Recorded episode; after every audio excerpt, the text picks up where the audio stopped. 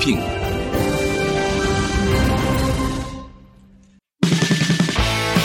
경기 상승곡선. 반승원 경기도청 홍보 캠페인 팀장 나와 계시죠? 네, 안녕하세요. 예, 예. 오늘 어떤 소식부터 전해 주시겠습니까? 네, 드디어 코로나19 백신 접종이 시작이 됐습니다. 지난 2월 26일 금요일이었죠. 네.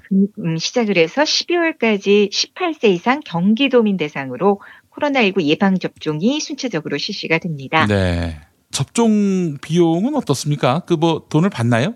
접종 비용은 전액 무료입니다. 네. 지금 현재 1분기 접종 대상이 따로 정해져 있죠. 네. 예방 접종은 8주에서 12주 간격을 두고 1인당 2회 접종할 계획이고요. 네. 병원 자체 접종, 음. 그리고 접종 대상자가 보건소를 방문하거나 음. 보건소에서 접종 대상자를 방문하는 방식 이렇게 접종이 이루어져요. 음. 그러니까 접종 기간은 예방 접종 센터, 위탁 의료기관, 보건소 이렇게 되는 거죠. 네. 예방 접종 센터라 하면 어디를 말하는 겁니까? 예, 3월에는 수원시 아주대 실내 체육관 하고 고양시 고양 꽃박람회 정시관이 우선 설치되고요. 음. 4월에는 6개소, 7월에는 39개소 이렇게 순차적으로 설치해서 총 47개소를 운영할 계획입니다. 음, 그렇군요.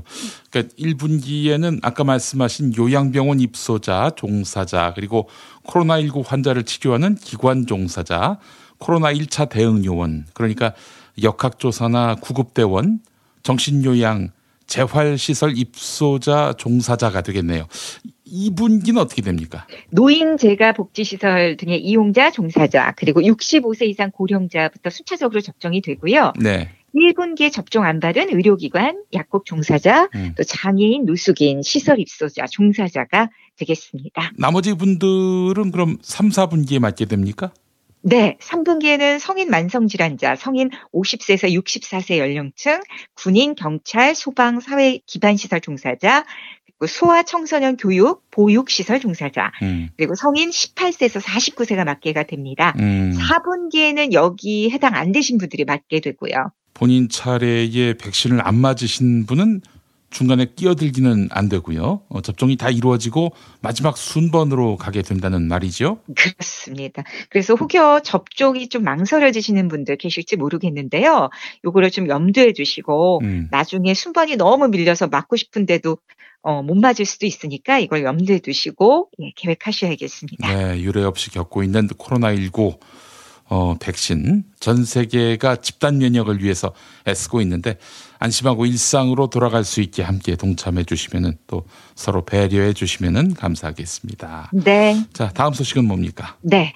청년의 사회적 기본권 보장을 지원하는 경기도형 기본소득제도죠. 음, 청년 기본소득이 지난 3월 2일부터 3월 26일까지 1분기 신청을 또 받습니다. 음, 일단 만 24세 청년들에게 분기별로 25만 원씩 연간 총 100만 원을 지역 화폐로 지급하는 청년 기본소득. 이제 많은 경기도 청년들이 알고 계실 것 같은데 이렇게 신청 기간이 정해져 있으니까 이때 신청하시면 여러모로 수월하게 수령 받으실 수 있겠죠?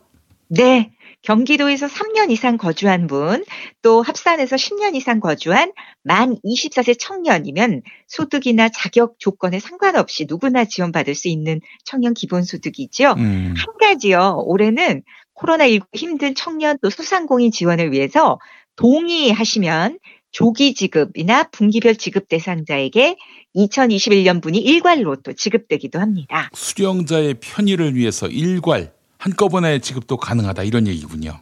그렇습니다. 그러니까 다시 한번 확인해 드리면 올해 만 24세 되는 청년들은 1996년 1월 2일부터 1997년 1월 1일 사이 출생한 분들이 해당이 되니까요. 음, 본인이 해당되는지 아닌지 확인해 보시면 되겠고요. 네. 신청은 경기도 일자리 플랫폼 자바바 홈페이지에서 온라인 모바일로 또 신청하시면 됩니다. 네, 역시 그 경기 지역 화폐 카드로 지급되는군요. 좋은 기회 네. 놓치지 마시고요. 어찌 보면 어, 적은 금액이고 어찌 보면 또 큰 금액이 될 수 있는데 이 시기에 그 어려운 시기에 우리 청년들에게 에, 꿈이 이루어지는 음, 좋은 자양분이 될 수 있었으면 하는 바람을 갖게 됩니다. 네. 자 마지막 소식은 뭡니까? 경기도가 벌써 3회째를 맞이하는 기본소득 박람회를 앞두고요. 아이디어를 공모한다는 소식입니다. 네, 지난 1회 때는 기본소득 자체에 대해서 모르는 분들이 많아가지고 어, 이게 어떤 개념인지 예, 홍보부터 시작했던 걸로 아는데 이제는 정말 시대의 화두가 됐습니다. 올해는 언제 열리죠? 네, 4월 14일 수요일부터 4월 16일 금요일까지 고향 킨텍스에서 열리는데요. 온라인, 오프라인 동시에 열려서 온라인으로도 역시 생중계됩니다. 네, 그럼 아이디어 공모는 어떤 아이디어를 내면 됩니까?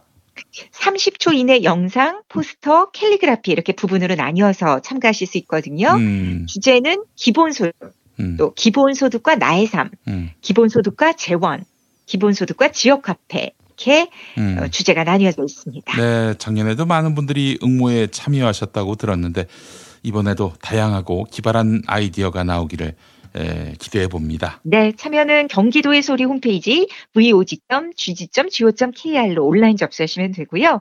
1등은 최대 300만 원 상금과 도지사 상장 수여 음, 이렇게 해서 총 1,500만 원의 상금이 준비되어 있습니다. 3월 31일까지라고 하셨습니까? 네, 예, 지금부터 준비하셔 가지고 응모하시면 되겠습니다. 자, 오늘 말씀 잘 들었습니다. 고맙습니다. 반승원 경기도청 홍보 캠페인 팀장이었습니다. 박시영의 촉. 박시영 윈지 코리아 컨설팅 대표와 함께하겠습니다. 박 대표님 어서 오십시오. 네, 반갑습니다. 네, 어, 한국 사회여론연구소가 조사한 윤석열 지지율 32.4%. 아마 지난 조사는 9%인가 그랬어요. 네. 어, 6주 전에 뭐 17.8% 상승해서 14.6에서 음. 17.8%포인트 상승했다. 아, 그래요? KSY. 어, 예. 그렇게 나왔습니다. 그렇군요. 지난번엔 14% 예, 정도였고. 14.6%. 예, 예, 예. 예. 어, 이런 폭등이 이게 가능합니까? 아, 근데 이제 기본적으로 이해하셔야 할 게, 네, 어, 차기 대선에 대해서 네. 그 저희가 이제 매번 얘기합니다만 음. 세력 선호도를 중시할 필요가 있다. 그러니까 음, 세력 선호도. 그러니까 정권 어. 재창출을 원하는 사람들과 음, 정권 교체를 원하는 사람들의 음, 합이 네. 거의 요즘에 여론조사 하면 팽팽합니다. 네, 네, 네. 사실 후보자들의 총합도 팽팽하고요. 여권의 후보군들과 음, 야권 후보의 총합도 네. 거의 이제 팽팽한 것으로 조사가 됐고요. 네, 네. 어, 특히 이제 문화일보 리얼미터에서 그거 그대로 나왔죠. 45.1대 여권 후보가, 네. 야권 후보가 45.2. 음, 이거 팽팽합니다. 그리고 차기 대선에 여당 후보가 당선되는 게 좋냐, 야당 후보가 당선돼. 음. 차기 선생님께서 차기에 정권 교체를 원합니까, 정권 재창출을 원합니까? 이렇게 하면 아, 거의 팽팽하거든요. 그러니까 결국은 밥- 기저에는 음. 사람들의 민심의 기저에는 음. 어 정권을 교체했으면 좋겠다는 사람과 음. 정권을 재창출했으면 하는 사람들이 반반으로 딱 나뉘어져 있는 거예요. 아니, 근데 전 좀 그 부분은 좀 음. skip하는 이유가, 음. 아니, 그, 예를 들어서 뭐, 어, 정권 재창출을 바라는 사람과 정권 교체를 바라는 사람이 선거 때 음. 일치되느냐, 어? 예를 들면은 저 다 같이, 음. 어? 예를 들면은 여권 후보 45%, 뭐, 야권 후보 45% 이렇게 나오냐 이거예요. 아니 그러니까 이게 대통령감이 아니다라는 사람이 만약에 출마했을 경우에는 음. 네. 움직입니다. 움직이는데 네. 대체적으로 우리가 그러면 지난번 19대 대선 때까지 문재인 대표가 그때 41, 네. 홍준표가 24인가 얻었지 않습니까? 네네네. one side 했거든요. 야권 예. 그 당시에 음, 이 보수가 균열도 됐고 음, 어 대통령의 탄핵, 촛불 이런 걸 경험하면서 일방적으로 사실 우위를 점했거든요. 네, 어 진보 진영이. 네. 근데 실제로 총합은 그렇지 않았어요. 음, 안철수까지 합치면 홍준표, 유승민 뭐 이렇게 합치면 음. 팽팽했습니다. 심상정 이쪽에 합치고 네네. 어 그런 어떤 선거 패턴과 유사할 거냐 과연 다음 대선이. 음, 네. 근데 그거보다는 2012년 대선하고 유사할 가능성이 있다. 음, 문재인, 박근혜 음. 당시에 그 한 3% 포인트 내에서 자- 그 결론이 나지 않았습니까? 야, 저, 그 팽팽했지 않습니까? 2012년. 12년 대선. 2012년. 네. 그런 형태로 가지 않을까. 음. 일 1대1 구도로 간다면 음, 그렇게 전망들을 많이 하고 있고 거기에서 인물 경쟁력이 어떤 후보가 나오냐에 따라서 이제 거기 그, 어, 어떻게 보면 승산을 붙일 수 있는 네. 그 부분이 인물 선호도가 중요한데 네, 네. 기저에는 예. 근간을 이루는 거는 세력 선호도가 받치고 있다. 이걸 무시하면 안 됩니다. 음, 그런데 네.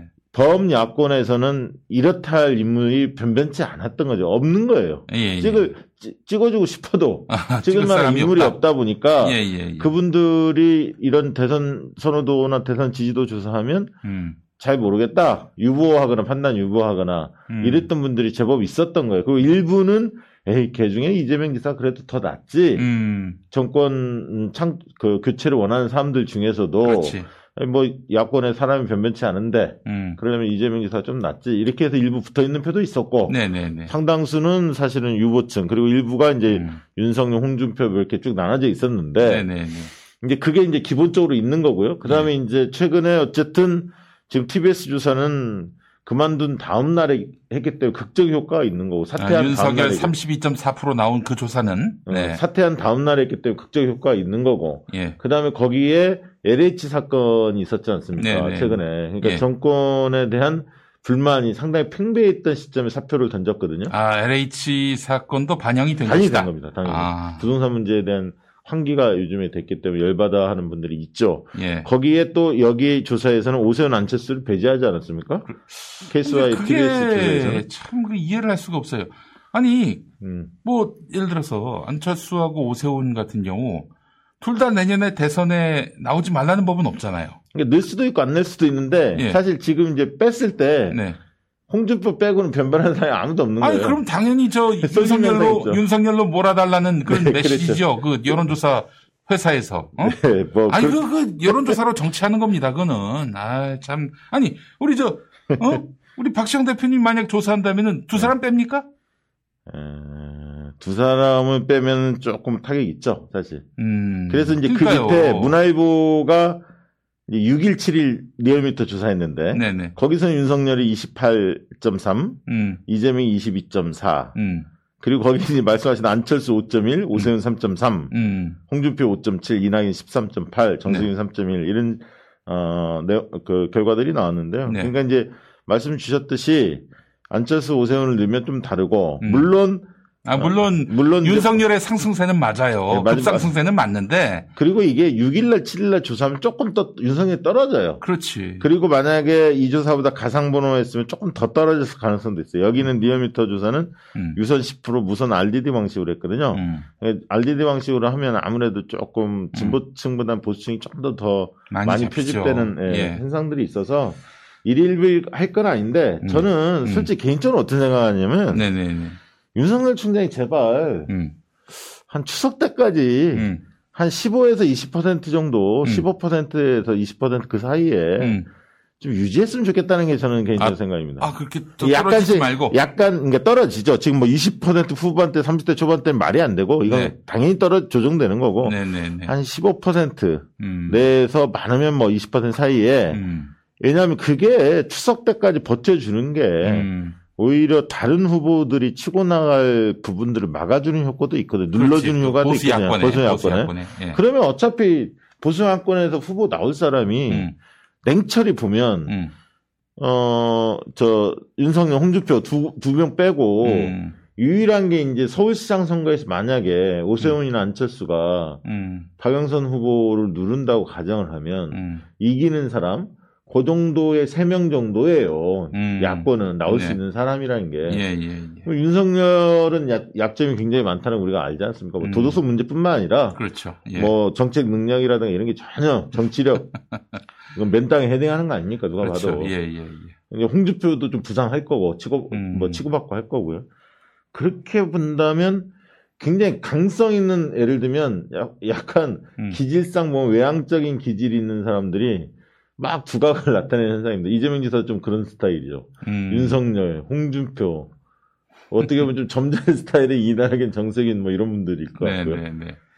그래서 저는 뭐 지금 윤석열 총장이 이렇게 갑자기 뜬 거에 대해서 누가 대선 1년 전 또 분석들을 하던데 음. 과거 이제 반기문도 잘 나갈 때 있었고 꼬꾸라졌고 네. 과거 2012년 대선에서는 박근혜 대통령이 당시 후보에서 1년 전에 좀 앞서 있었어요. 네. 그리고 문재인 대통령도 지난번 앞서 있었고 네. 이명박도 2008년 7년 대선 8년 대선에 2007년 대선에 7년 대선에 앞서 있었거든요. 네. 근데 이제 2002년 대선이나 97년 대선에는 1위 후보가 뒤바뀌었거든요. 1년 전에. 근데 그거랑 저는 음. 지금 상황 다른 것 같아요. 왜냐하면 윤석열 카드는 검증된 후보가 아니었고 음. 검증된 후보들 중에서 엎어지는 경우도 있었지만 이런 경우에는 음. 조정이 반드시 따른다. 그런 음. 생각을 해서 저는 뭐 아유 저기 오히려 윤석열이 이렇게 나오다 보니까 음.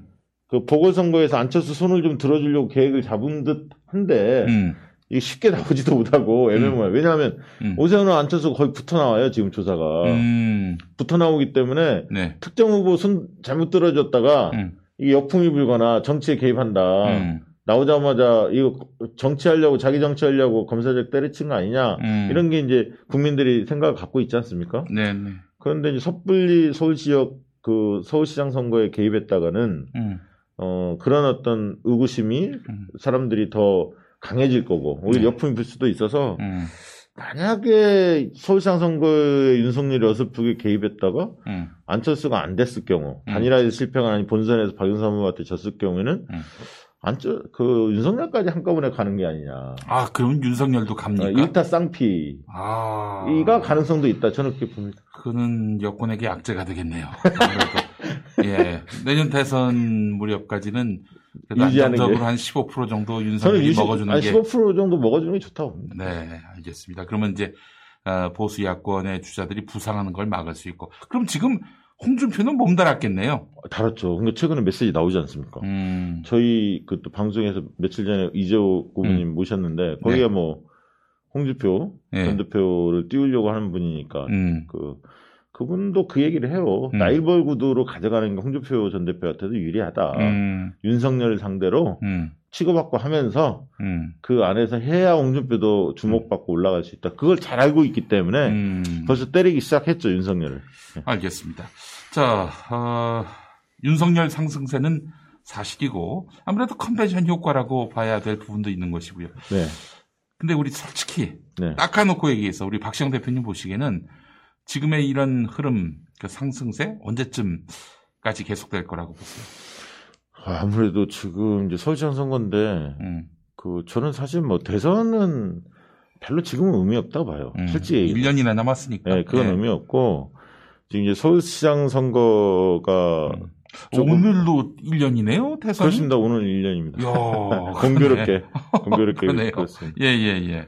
근데 서울시장 선거나 부산시장 선거가 중요한데 일단 음. 보궐선거가 어쨌든 지금 이제 보궐선거도 조금 밀리는 양상이죠. 음, 서울시장 선거가 관련해도 그 전에 이제 양자 대결이 거의 오차 범위 붙어 있었는데 음, 오차 범위 밖에서도 안철수가 이긴다는 것, 음, 뭐 이런 것들이 이제 발표되기 시작했거든요. 음. 접전인 조사 결과도 있었고 음, SBS 같은 게 거의 붙어 나왔고요. 둘다 음, 박영선, 오세훈, 박영선, 안철수 다 오차 범위 내에 있었고요. 예, 중앙일보 조사의 경우에는 오세훈은 오차 범위 내에 있었고 음, 그다음에 안철수는 오차범위 밖에서 이기는 걸로 그렇게 음. 조사가 됐는데 어 약간 오차범위 밖에서 벌어지는 조사들이 좀 나올 거예요. 음, 왜냐하면 아까 LH 사건이 상당히 컸습니다. 음, 컸고 또 윤석열 부분이 극적인 어떤 그런 국면에서 사- 사태가 이루어졌기 때문에 음, 본인이 또 뭐 법치, 헌법 막 이런 걸 들고 나왔는데 어 좀 이렇게 잘 연출된 느낌이 있었거든요. 음. 나오는 과정에서 전날 뭐 대구 간 것도 마찬가지고 음,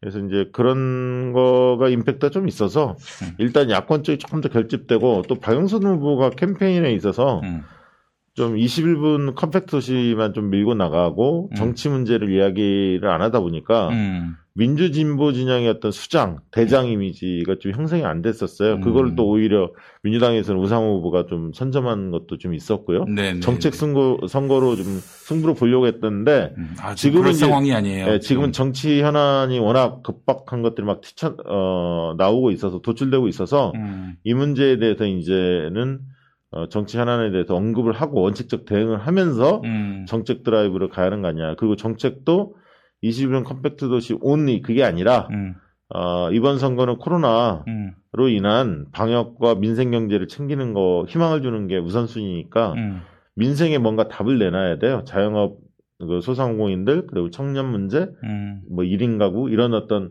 어, 타깃을 잘 정해서 거기에 걸맞는 정책 캠페인 정책을 내놔야 된다. 근데 캠페인 정책은 뭐냐, 뭐냐면 음, 정책만 띡 발표하고 끝나는 게 아니라 몇 개 정책을 핵심을 내고 음. 상대한테 입장이 뭐냐 묻고 음. 따지고 또 논쟁하고 해서 그 정책을 계속 키워가는 겁니다. 음.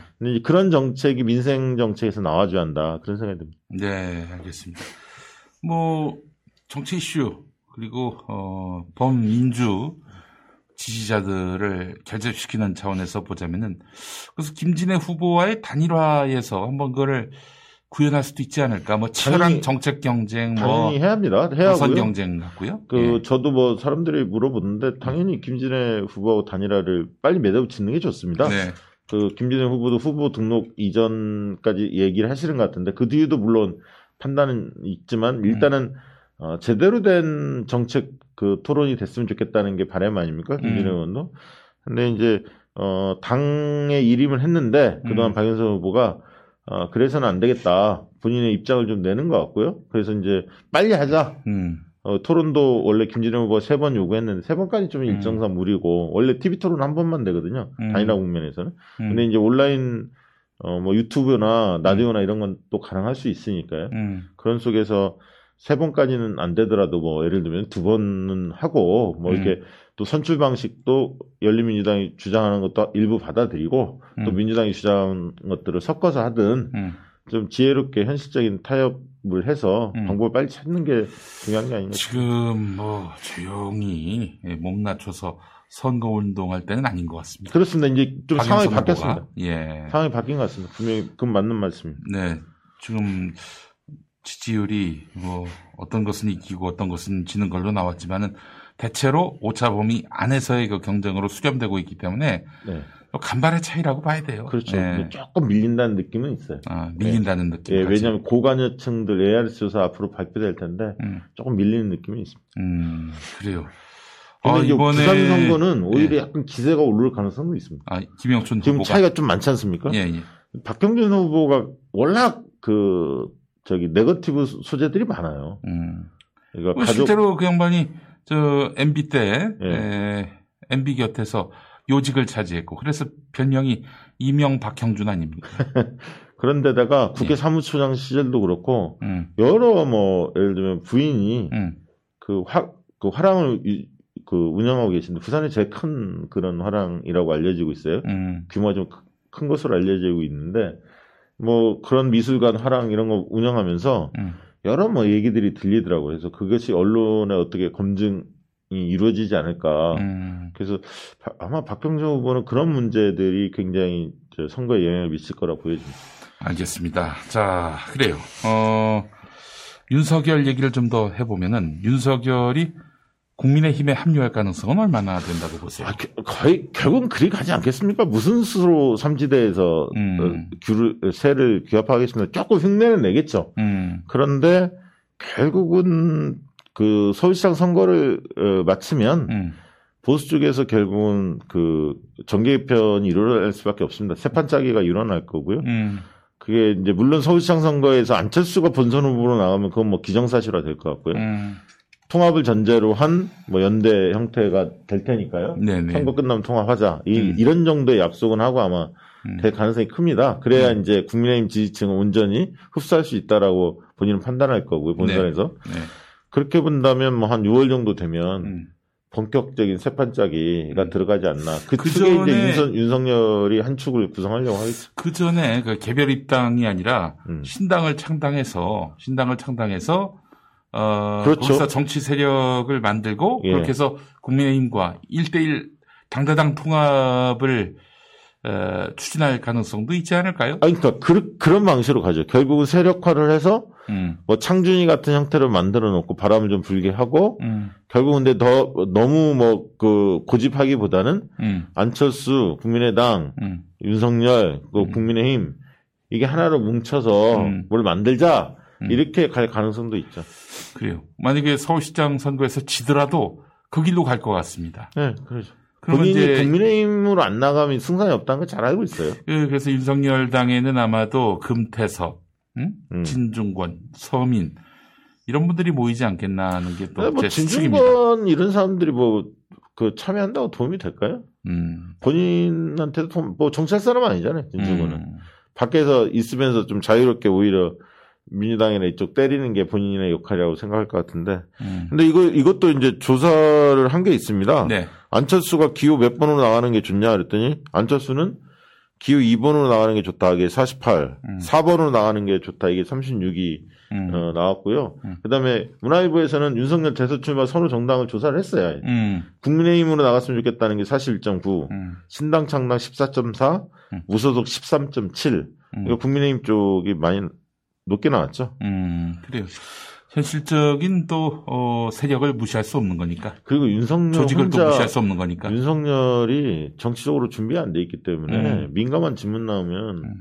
헤맬 수밖에 없습니다. 그러니까 당의 외피를 써야 할 겁니다. 국민의힘 들어가면 뭐 또 저기 빨간 카페트를 깔아줄 리는 만무할 것이고 거기 들어가서 무수한 경쟁자들과 또 어, 뒤엉켜야, 뒤엉켜야 할 텐데 네. 아, 그 과정에서 또 본인의 정치력 이 일천한 정치력이 또 세판짜기가 들어가면 홍준표도 살짝 숟가락 얹- 얹지겠죠. 그렇지 왜 남. 빼고 남 빼고 왜 윤석열만 받냐고 이러면 당연히. 할 말이 없으니까 어, 다- 그 대선의 2위인데 자기가 보수 음. 범야권에서는 아유 뭐 그럼 지금. 흐름으로 보면은 김종인 씨의 입지는 줄어들 수밖에 없겠네요. 그렇습니다. 사실 이번에 네. 어, 안철수가 분선으로 뛰든 오- 오세훈이 뛰든 음, 사실 그 사람들이 김종인 덕을 봤다 뭐 이런 건 아니잖아요. 음, 물론 이제 본선에서 민주당이 이기면 뭐 그 말 자체가 의미가 없어지는 거고 음, 설령 범야권이 이긴다 하더라도 네. 김종인의 주가가 특별히 올라갈 것 같지는 않아요. 그냥 말이야 뭐뭐 더 얘기해봐야 시간 낭비고요. 음. 아니 그 LH 직원의 투기가 지금 전국의 핵심 이슈로 부상하고 있습니다. 자, 이 문제와 관련해서 여권에서는 정부에서는 단호한 대응을 천명했는데 아 근데 말이죠. 그러면 사실은 정부를 믿고 국민들이 지지를 보내야 되는데 이 정부가 과연 이 정부가 과연 어, 이 투기를 발본색원에서 폐가망신시킬 수 있을까? 이런 신뢰의 위기에 봉착해 있는 것 같다는 느낌이 듭니다. 어떻게 보세요? 좀 안타까운 상황인데요. 네. 이제 초동 대처에 있어서 좀좀더더 빨리 시급하게 단호하게 전방위적으로 총대천하마나 그 편창음 씨는 왜 쓸데없는 얘기를 해가지고 국민들을 더 열받게 만듭니까? 맞습니다. 그 아, 나 참. 장관이 문제가 있죠. 네. 그렇다고 지금 장관을 사퇴시키는 건 또 정부적 판단을 볼때 참 어려운 문제입니다. 왜냐하면 아, 이사 공급 대책, 공급 대책이 예. 그 불안감을 해소하는 데에서는 역할을 해준 게 맞는데 그러니까 장관이 기능적으로는 저기 쓸모가 있는데 쉽게 음. 얘기하면 음. 정무적 판단이 이런 거에 대한 너무 서툴어요.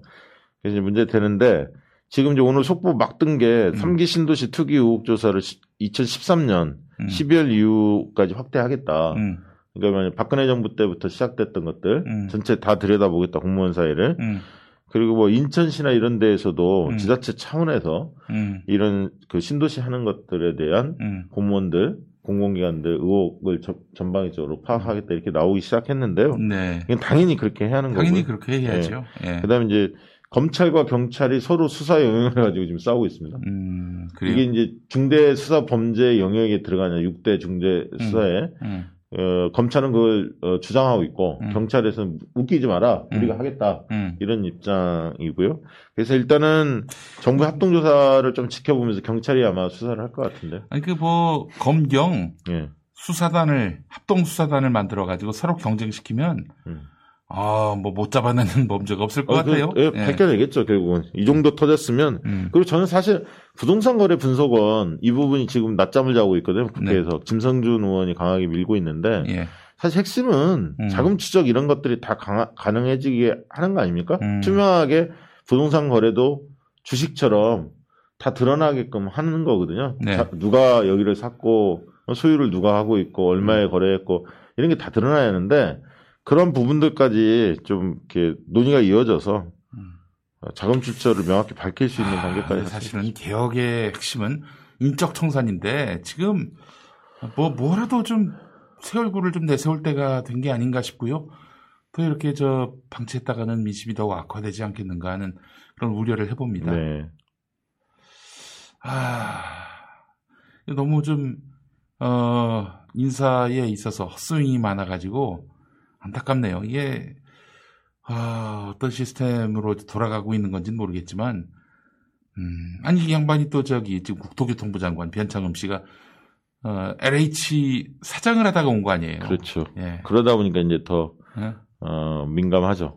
네. 음, 부동산 투기에 있어서는 이 사람이 일수할 수 있다라는 믿음을 줄 수 있는 사람을 내세우는 걸로 어, 저는 굉장히 그 응급 조치가 가능하다고 보고요.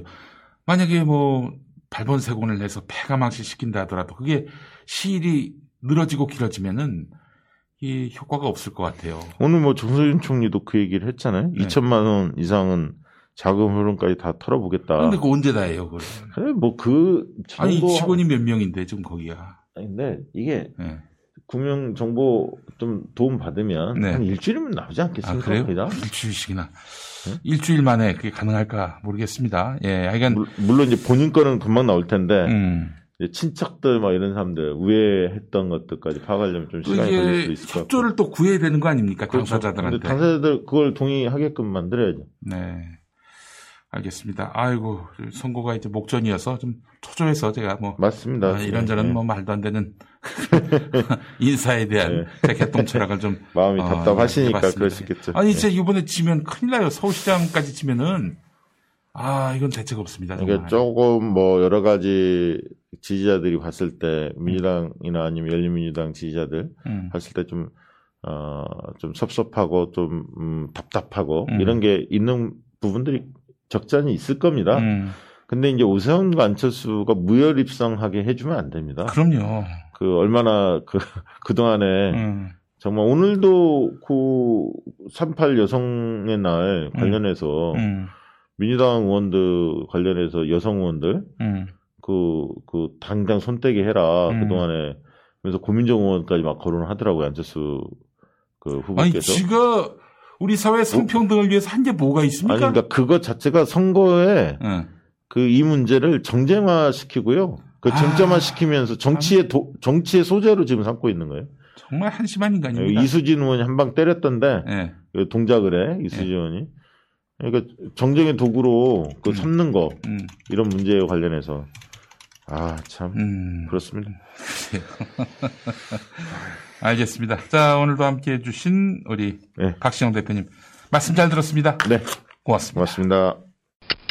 스피드 퀴즈입니다. 돌잔치, 칠순잔치, 가게 홍보, 체육대회, 창사기념일. 정답 기념품 아, 문제를 끝까지 들으셔야죠. 이럴 때 사용하는 판촉물이나 기념품, 답례품, 단체 선물 등을 취급하는 전문업체로서 국민을 위해 제대로 일하는 언론과 정당에 후원을 하는 판촉물 전문업체는 어디일까요? 정답 네피알 네? 어디라고요?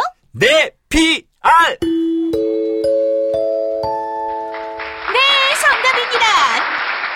판촉물이나 단체 선물이 필요할 때 이왕이면 우리 편 회사 네피아를 찾아주세요. 인터넷 검색창에 네피아를 치시거나 032-519-4800으로 전화 주시면 친절하게 상담해 드립니다. 그런데 상품은 뭔가요? 네피아를 가서 고르세요. 3만 가지가 넘는 물품이 있어요. 안정적으로 정제된 유황과 제주도산 마유를 원료로 사용하는 디아페비노. 유황의 살균 효과로 습진이나 가려움증, 땀띠, 여드름 등 피부 트러블에 좋습니다. 유황 온천에 다녀온 듯 점차 피부가 보들보들해지는 효과 느껴보세요. 세안만이 아닌 샤워 때도 꼭 사용해 보시기 바랍니다. 몸이 건조해지시는 부모님께 선물하셔도 정말 좋습니다. 검색창에 디아페비노 검색해 주세요.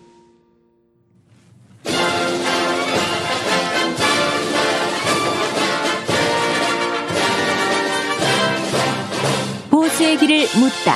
김종알 그리고 안뜰수 오늘도 보수의 길을 묻는 시간입니다. 김종알 위원장님부터 인사하실까요?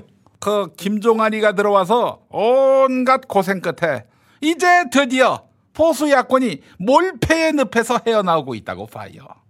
윤발열이가 지지율 1위, 어? 그리고 LH 직원들 투기 사건으로 문재인 지지율 2반. 하, 어떻게 이렇게 황소 두 마리가 지발로, 저절로 우리 집에 걸어 들어오나. 영감님, 다 좋은데 윤발열 지지율 1위가 왜 영감님 덕입니까? 뭐, 뭐라고? 그럼 누구 덕이야? 찌라시 못 보셨습니까? 저와 윤발열은 이미 통했습니다. 제가 윤발열이한테 정치 컨설팅을 해주고 있습니다. 오늘도 성급한 정치 시작보다 비전을 먼저 준비해야 한다는 정말 꿀 같은 조언을 해줬습니다. 카이 새끼 돌았구만. 야! 눈 먼 사람이 눈 먼 사람을 인도한다. 어? 이런 성경의 비유도 못 봤어? 어? 네가 지금 누구를 컨설팅해? 영감님, 막 후보로 선출된 국힘당 서울시장 후보 오세훈한테 후보 사퇴를 요구하세요. 저도 어제 맥주 마시면서 세훈아 여기는 네가 놀 때가 아니다라고 진지하게 충고했습니다. 이 새끼. 야, 세훈이가 너한테 뭐가 빠지니? 어? 세훈이는 너보다 고수야 고수. 영감님, 세훈이는 고수가 아니라 푼수입니다. 남산 자전거길 그거 자기가 시장일 때 만들었다고 했는데 봤더니 남산 자전거길은 없어요.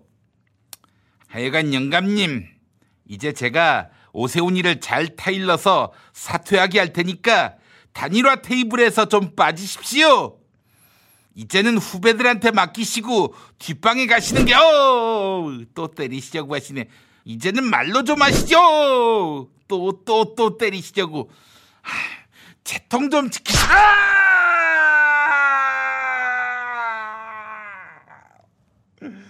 아, 누구야? 누가 또 내 똥꼬를? 아 나야 나 전학연 손대면 푹 하고 꽂힐 것만 같은 그대 어때 내 매운 손맛이? 어, 어 이, 이, 뭐야 이거? 하, 어제 맥주를 너무 과하게 마셨나? 왜 오바이트가 똥꼬로 나오지?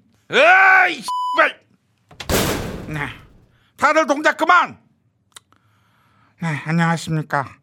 사표 던지자마자 대권 주자 1위로 올라선 윤발열입니다.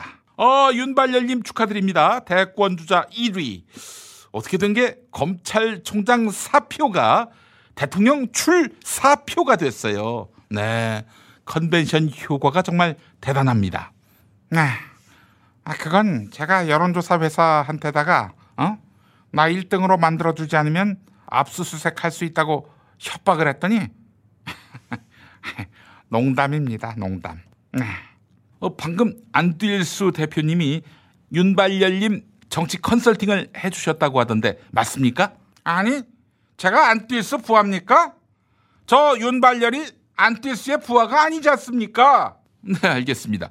그나저나 사임하시기 직전에 김학의에 대한 출국 금지가 불법이라면서 차규근 출입국 관리소 본부장을 상대로 구속영장을 치셨는데 결국 영장이 기각됐습니다.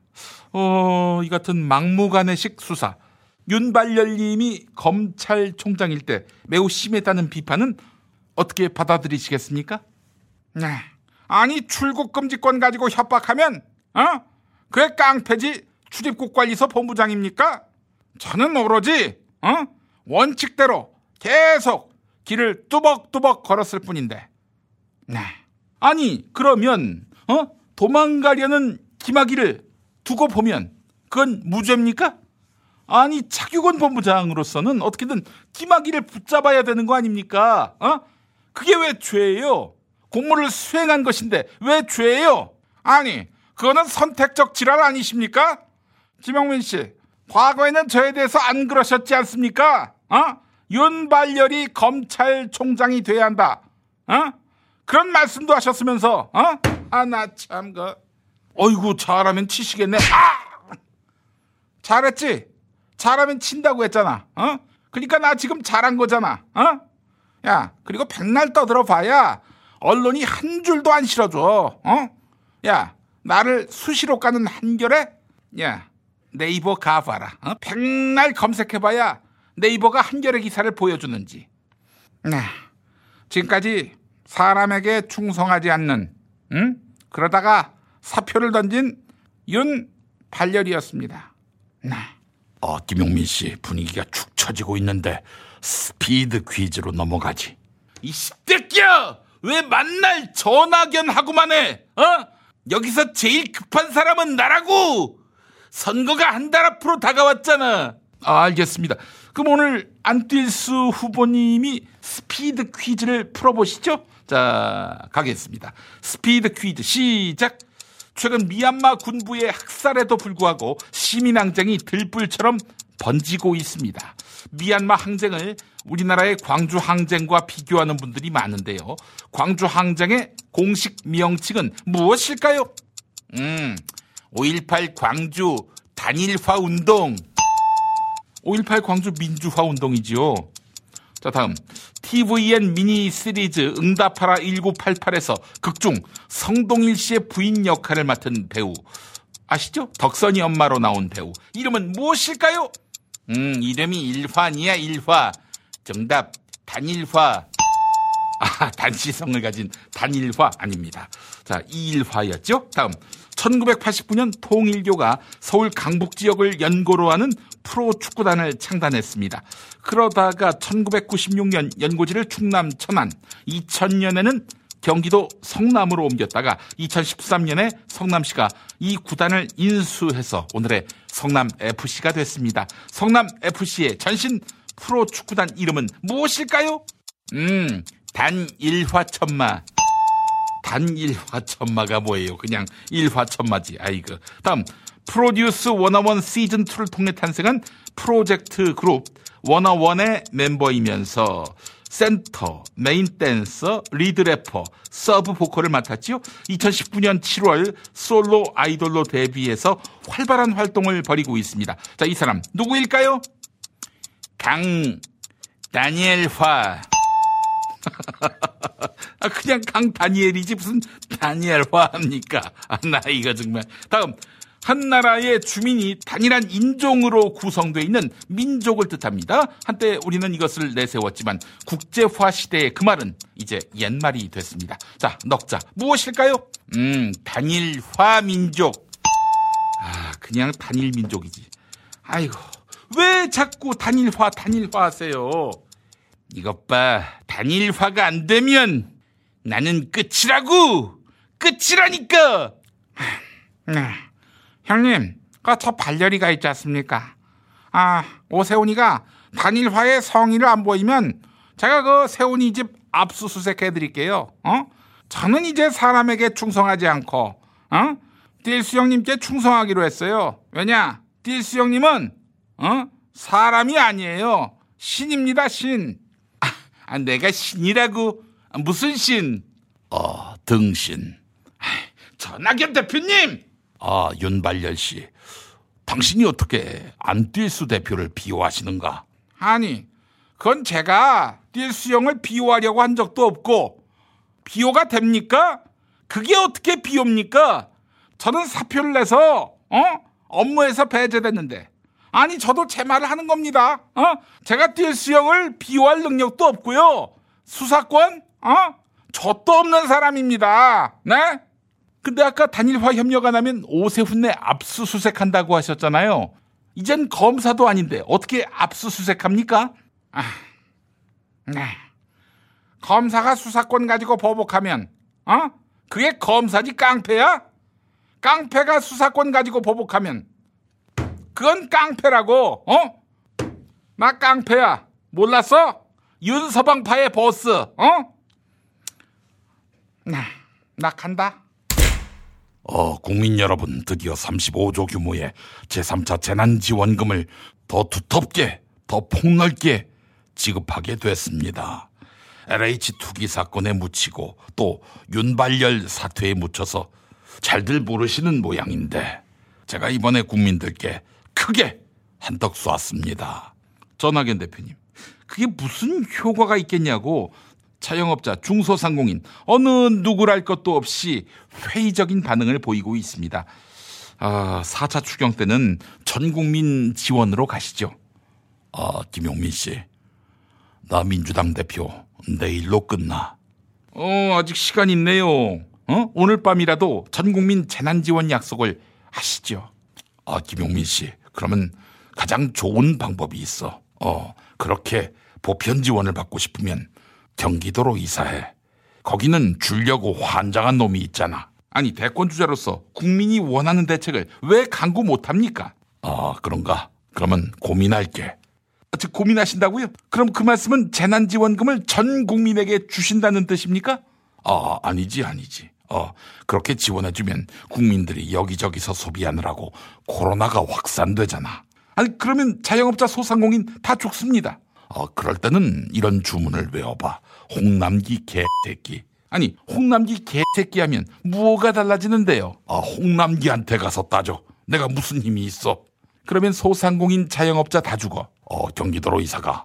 태권 주자가 뭐 이래? 아, 알았어. 신경 쓸게. 전 국민 재난지원금 주신다는 말? 아, 코로나가 확산되니 안 돼. 아, 그럼 어쩔 건데? 어, 따라해봐. 홍남기 개새끼. 소상공인. 경기도 이사. 태권 주자의 자격. 어, 생각해볼게. 그럼 재난지원금? 아, 코로나. 영세 자영업자. 홍남기 개새끼.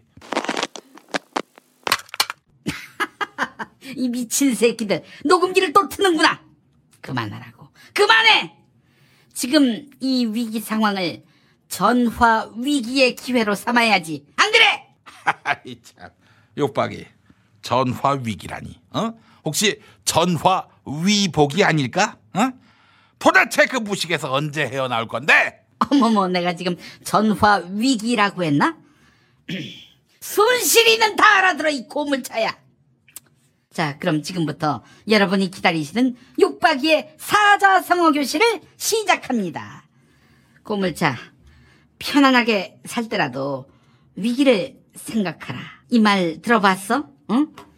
거물급 사위 윤발열이가 그 당에 들어간다고 모든 게 다 끝난다. 이렇게 생각하지 마. 응? 그런 뜻에서 오늘 사자성어는 거물 사위, 거물 사위. 편안하게 살 때라도 위기를 생각하라. 거물 사위. 어때? 오늘도 유익하지?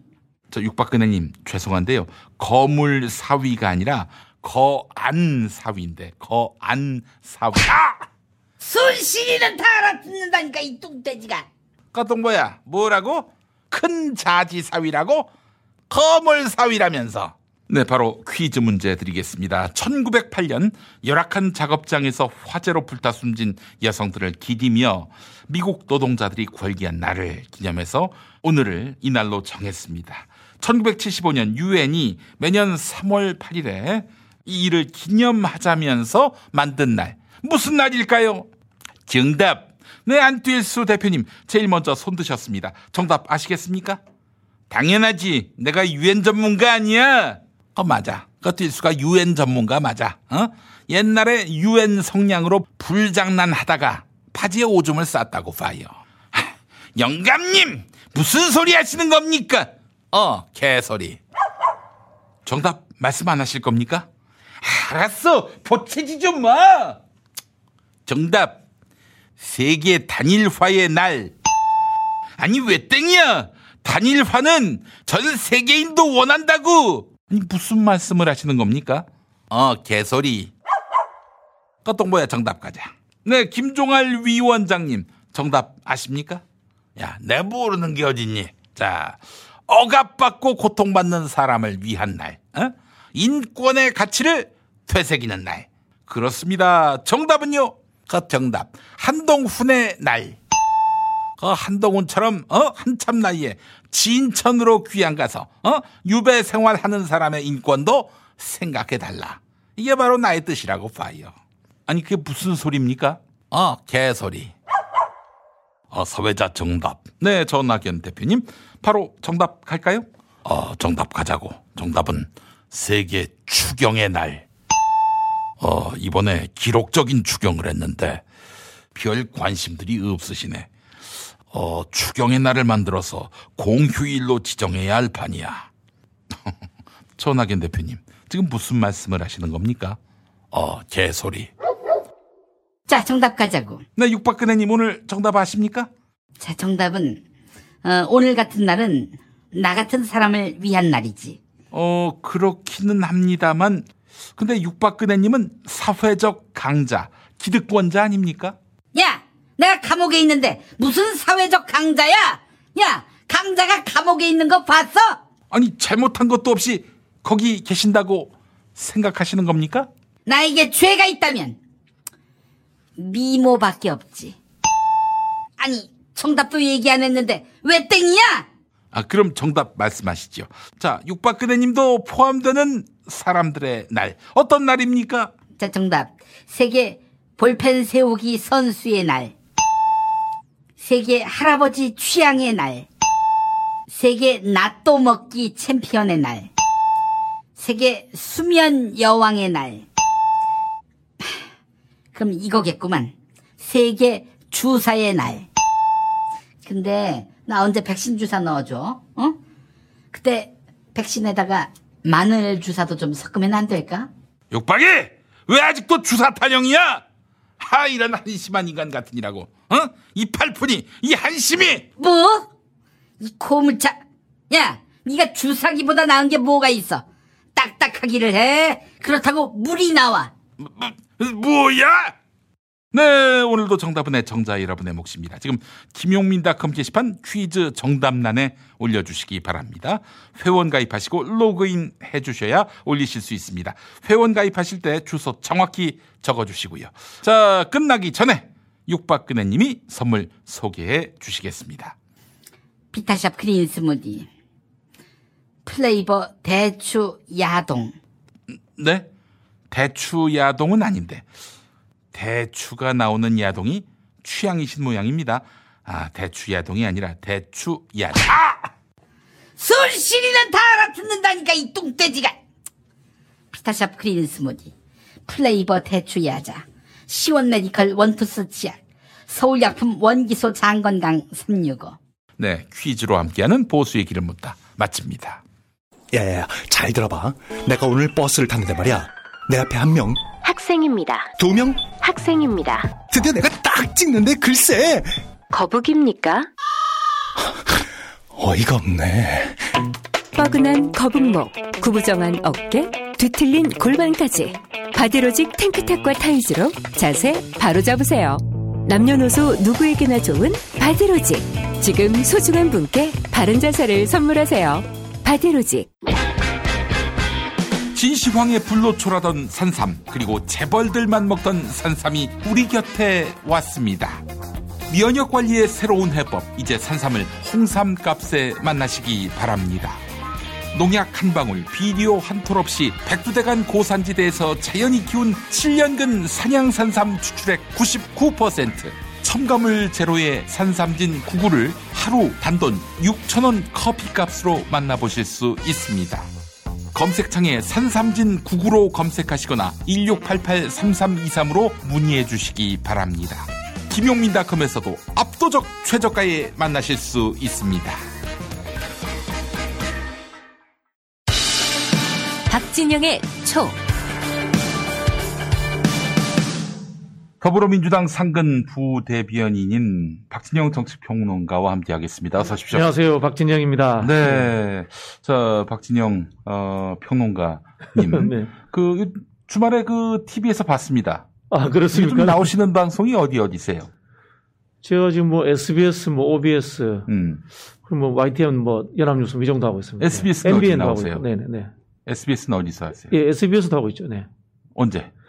수요일 날. 수요일 날. 주영진의 뉴스 브리핑이라고. 아, 네네네. TV에 나오시는구나. 네네네. 알겠습니다.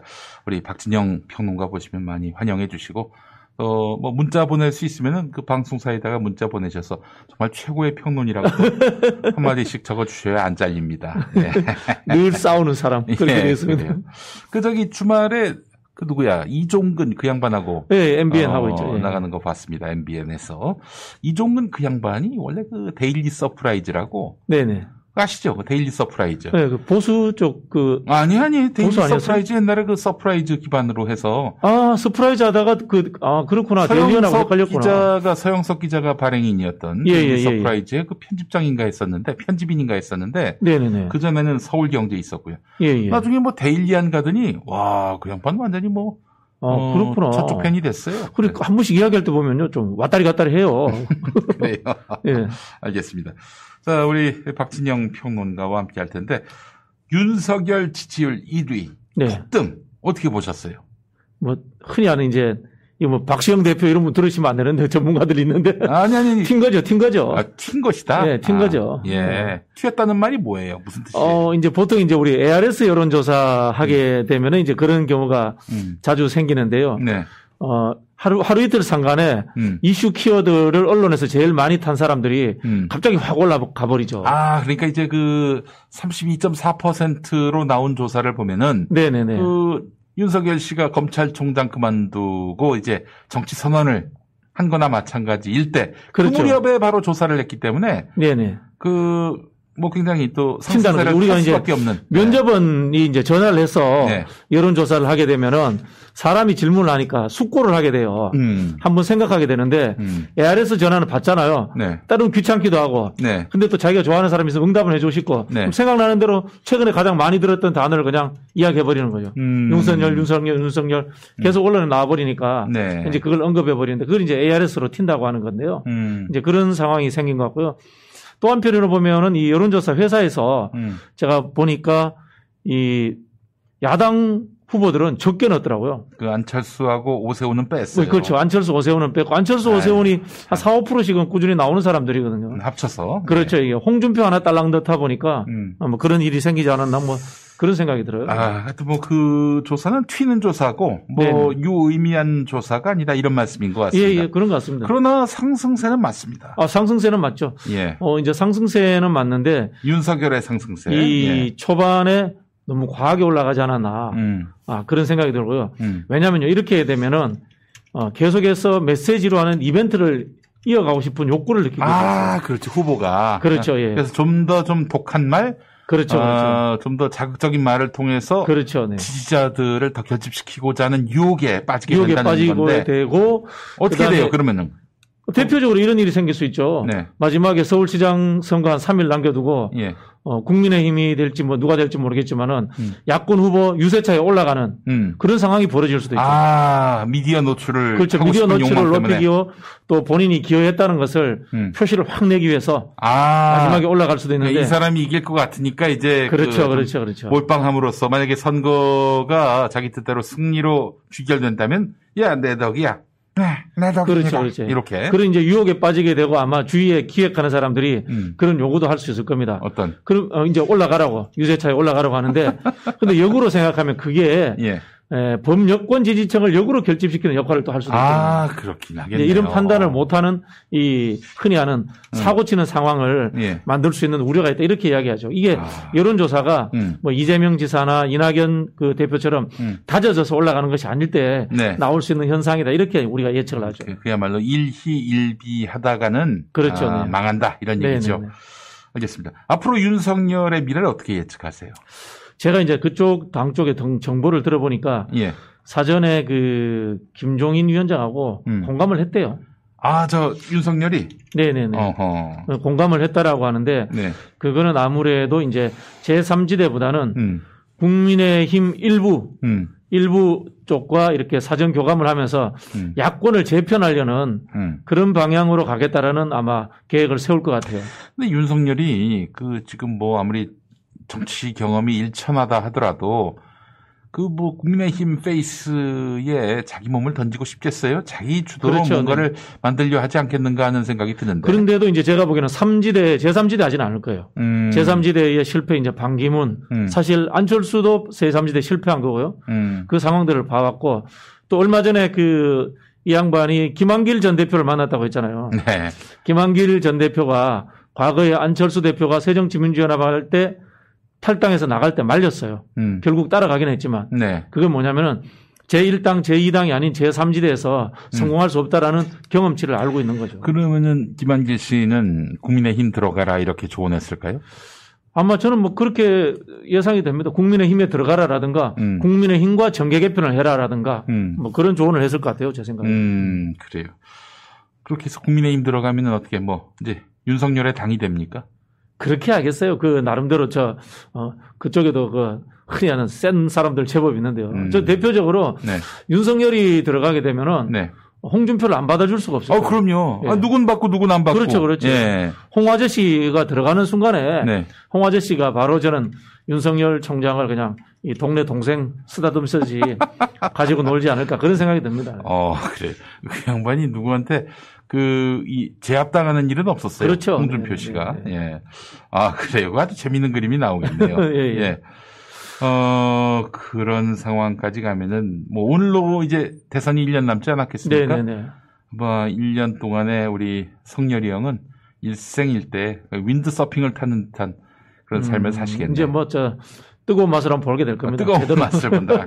그러니까 뭐 윤석열의 지지율 1위에 대해서 박진영 평론가는 크게 쳐주지 않으시는 거네요. 저는 뭐 이제 이게, 예. 어, 당장 이제 가족이 연루된 그 의혹이 있지 않습니까? 네네네. 이 사건들은 수사를 해야 되는 일들이에요. 그렇죠. 수사를 해야 되는 일들인데, 뭐 저도 그런 이야기 합니다만은, 어, 70번 압수수색하고 음. 죽도록 한번 탈탈 털려봐라. 음. 그런 이야기 합니다만은 그 과정을 겪게 된다면은 과연 끝까지 갈 수 있을까? 음. 라는 뭐 그런 의문도 가지고 있고요. 음. 한편 또 그런 과정을 뭐 이겨내더라도 음. 어, 이분이 흔히 하는 법조 지식만 있지 음. 한국 사회 정치, 경제, 사회, 문화 음. 이런 영역에 대한 인식과 가치를 이해하고 있을까? 음. 그런 검증 과정에서 제2의 안철수처럼 음. 어, 늘 어디 가서 음. 어, 뭐 법조문이나 외우는 사람이 되지 않을까? 네. 그런 생각을 해봤어요.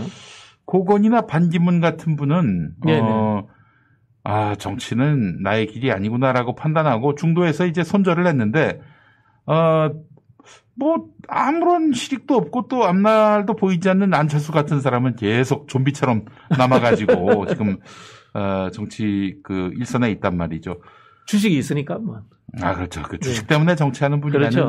주식 값이 갈수록- 네 배나 올랐다잖아요. 갈수록 설득력이 있어요. 네. 이제 윤석열은 뭐, 어, 지금 길이 막히면은 중도에 그 하차할 가능성이 높다. 이렇게 보시는 거군요. 뭐 저는 그렇게 생각을 합니다. 네. 음, 알겠습니다. 뭐 크게 너무 안 치시는 것 같아가지고 예, 이런 질문을 준비한 제가 다 아이고 그래도 저기.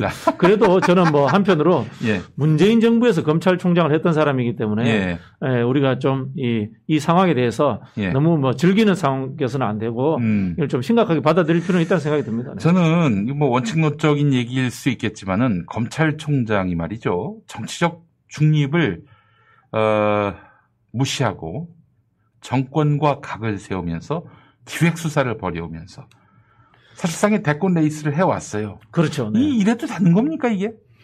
그 저는 기본적으로 음, 어, 법조인을 오래 한 사람, 법조인은 변호사라기보다는 제가 봤을 때는 검사라든가 음, 판사. 판사를 오래 한 사람, 네. 관료를 오래 한 사람, 음, 그 다음에 이 오너로서 경제인을 오래 한 사람은 음. 정치하고 맞지 않다는 생각을 해요. 아, 왜냐하면요, 우리가 하는 민주주의라는 거는 네. 기본적으로 비효율적인 겁니다. 음, 나누는 거기 때문에. 네네. 나누면 뭡니까? 생산성이 떨어져요. 그렇지. 비효율적이에요.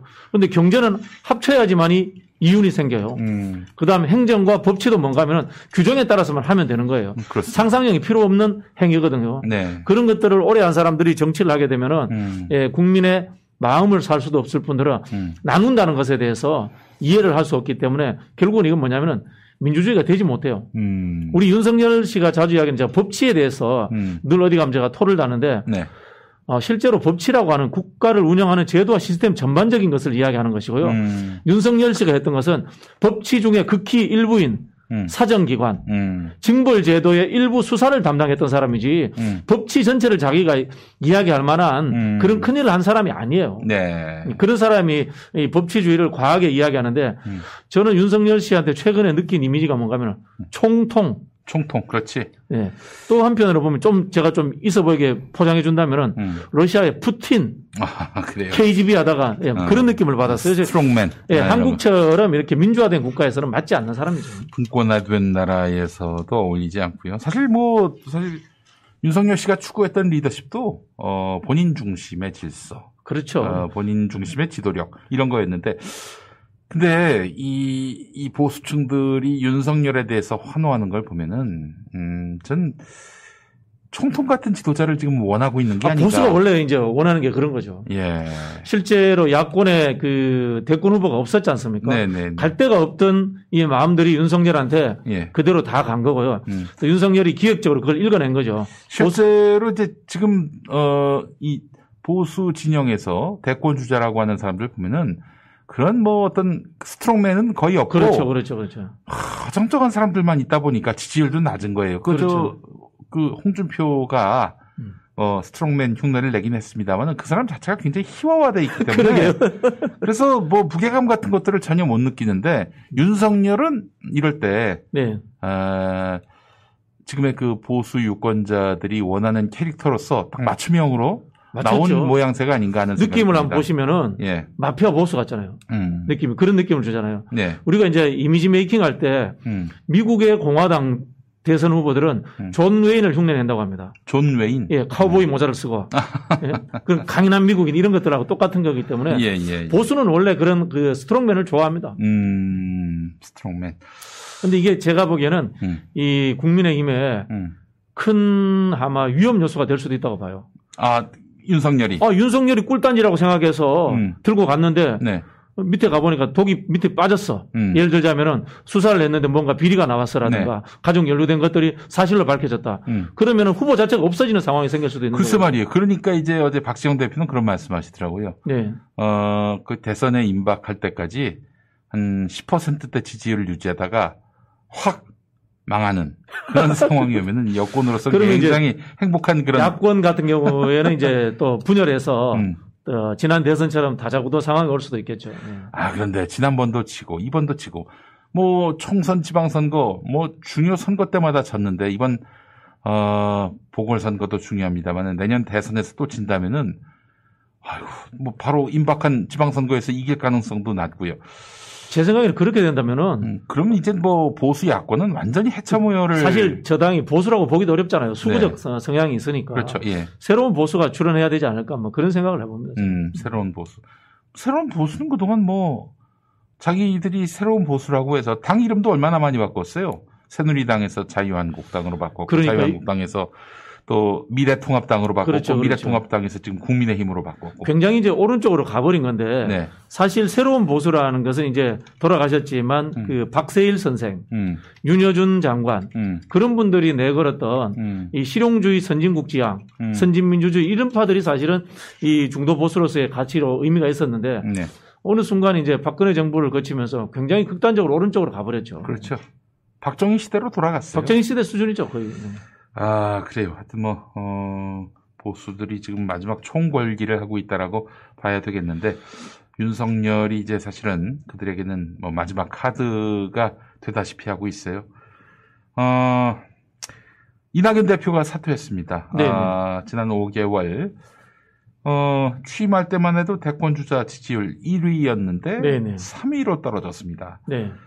사면론이 아무래도 제일 컸겠죠? 그렇죠. 이제 사면론도 뭐 제일 큰 요소로서는 음. 작동을 했다고 봅니다. 음. 사면론이 딱 끝나고 광주에 모 의원 한 사람이 음. 이재명 지사 지지를 선언해 버렸잖아요. 민형배 의원. 그렇죠. 네, 그런 일이 생겼기. 때문에 네. 우리가 알고 있는 광주는 네. 그냥 지역주의가 아니에요. 아, 그럼요. 어, 개혁과 진보의 상- 심장이거든요. 음.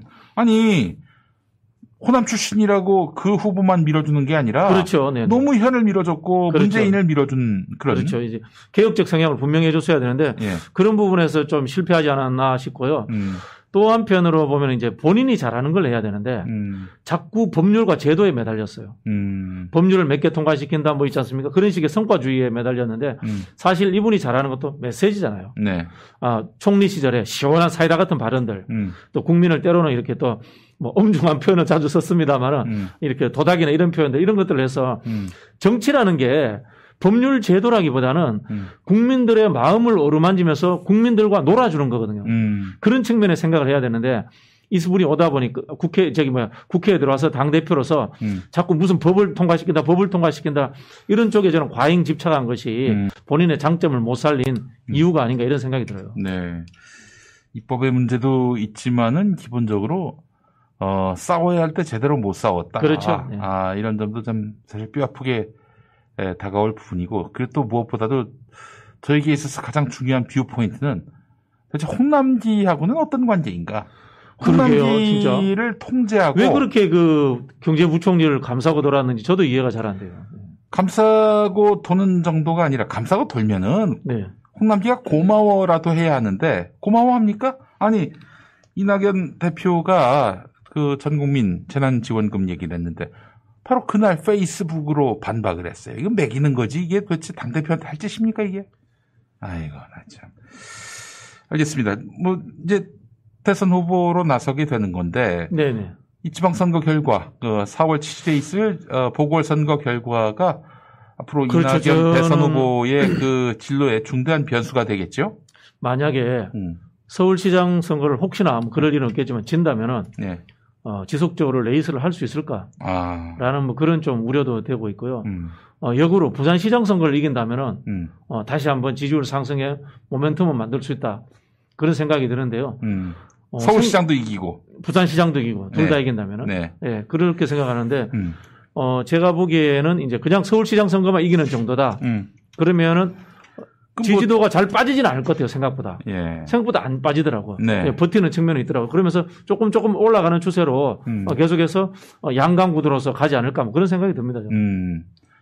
양강구도라고 하기엔 너무 뭐 어쨌든 좀 격차가- 처지지만, 네, 격차가 좀 처지지만. 이재명 지사와 격차가 너무 커서 이게 아, 저는 이제 그 윤석열. 총장이 예. 야권의 어쨌든 강력한 후보로 등장한 것이 음. 어, 여권의 후보들의 안정성을 만들어주는 음. 역할을 할 것 같아요. 음. 우리 그런 이야기 하잖아요. 아. 이 토요토미 히데요시가 네. 어, 조선을 쳐들어온 이유 중에 하나가 네. 국내에 예. 이, 이 전국 시대의 경쟁자들의 불만을 외부로 돌리기 위해서다. 음. 이런 이야기를 한 것과 똑같은 현상인데요. 네. 윤석열이라는 외부에 음. 하나 거물이 등장함으로 인해 가지고 음. 우리 쪽에서도 1등한테 쏠리는 현상. 음. 어. 또는 뭐 양강구도라면 양강구도에 쏠리는 현상. 음. 이런 현상들이 저는 나타날 거라는 생각이 들고 음. 제3 후보가 치고 올라오는데 음. 어, 굉장히 어려운 요소로 어, 작용할 것 같다. 그렇게 음, 예측을 해봅니다. 그래요. 2년 전, 대선 2년 전에 그 여론조사 결과에서 3등 안에 드는 사람들이, 예, 3등 안에 드는 사람들 중에 하나가 대선 후보가, 아, 대통령이 된다. 음. 아, 그런 법칙이 이번에도 통할 것 같습니다, 느낌에. 그뭐 이제, 아, 이재명, 이낙연, 그리고 윤석열.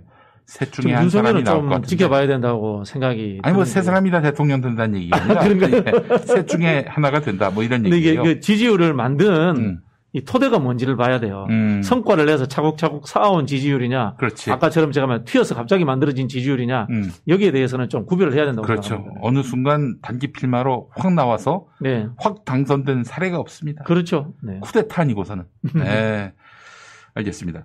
자, 지금 서울시장 선거 어떻게 돌아가고 있는지 박영선 후보가 낙승할 것이라고 보기는 어려운 상황 아닙니까? 처음에 박영선 장관이 저는 음. 한 4, 5% 정도로 음. 어, 이길 것이다 이렇게 예측을 했는데요. 음. LH 사태가 이게 만만치 않은 것 같아요. 아, 지금 그거는 예, 민심이 만만치 않은 것 같아요. 어, 글쎄, 지금 저, 말은 점점 거칠어지고 있는데, 정세균 총리의 말이, 어, 그 정도 갖고는 안 될 것 같아요. 일단 변창흠 장관이 그만둬야 되는 거 아닙니까? 제가 봤을 때는, 그게 우선, 음, 전제돼야 할 것 같아요, 수습에. 뭐 그런 부분도 있고요. 네. 어, 저는 이제 수사 문제, 음, 그 다음에 이것들을 음. 전선을 다른 방향으로 쳐야 돼요. 음, 제가 늘 주장하는 건데 음. 이거를 부동산에 국한시킬 게 아니고 음, 공기업 혁신, 음. 공직사회 혁신이라는 그렇지. 전선을 더 확대하면서 네. 또 다른 적을 새롭게 만들어내야 된다고 생각해요. 음. 아까 말씀하신 어, 기재부도 마찬가지고요. 네네. 그런 식으로 어, 사실 우리 문재인 정부가 인수위 없이 들었었거든요. 그렇습니다. 특수한 탄핵 상황이었기 때문에 음, 보통 인수위를 하게 되면 뭘 하게 되냐면요. 음. 정부 조직법을 새롭게 짭니다. 음, 정부를 새롭게 짜자 하면서 공직 혁신 방안을 내는데 음, 그것들이 사실은 제대로 하지 못했어요. 뭐 왜냐하면 탄핵 때문에 인수위 없이 바로 들어갔기 때문에 기존에 있던 공직사회 시스템 제도 그대로 받아서 쓴 상황이 됐거든요. 음, 그런 상황들이 마지막에 가면서 이 정권 하반기에 가면서 좀 느슨해지는 상황에 이런 일들이 저는 터졌다고 보는데요. 네. 사실 이제 공직에 좀 근무해 보신 분들은 알 겁니다. 음. 이거 수십 년 동안 해온 아유, 관행이에요. 그럼요. 이게 수십 년 동안 해온 관행이에요. 어제 오늘의 일이 아니에요, 사실은. 네.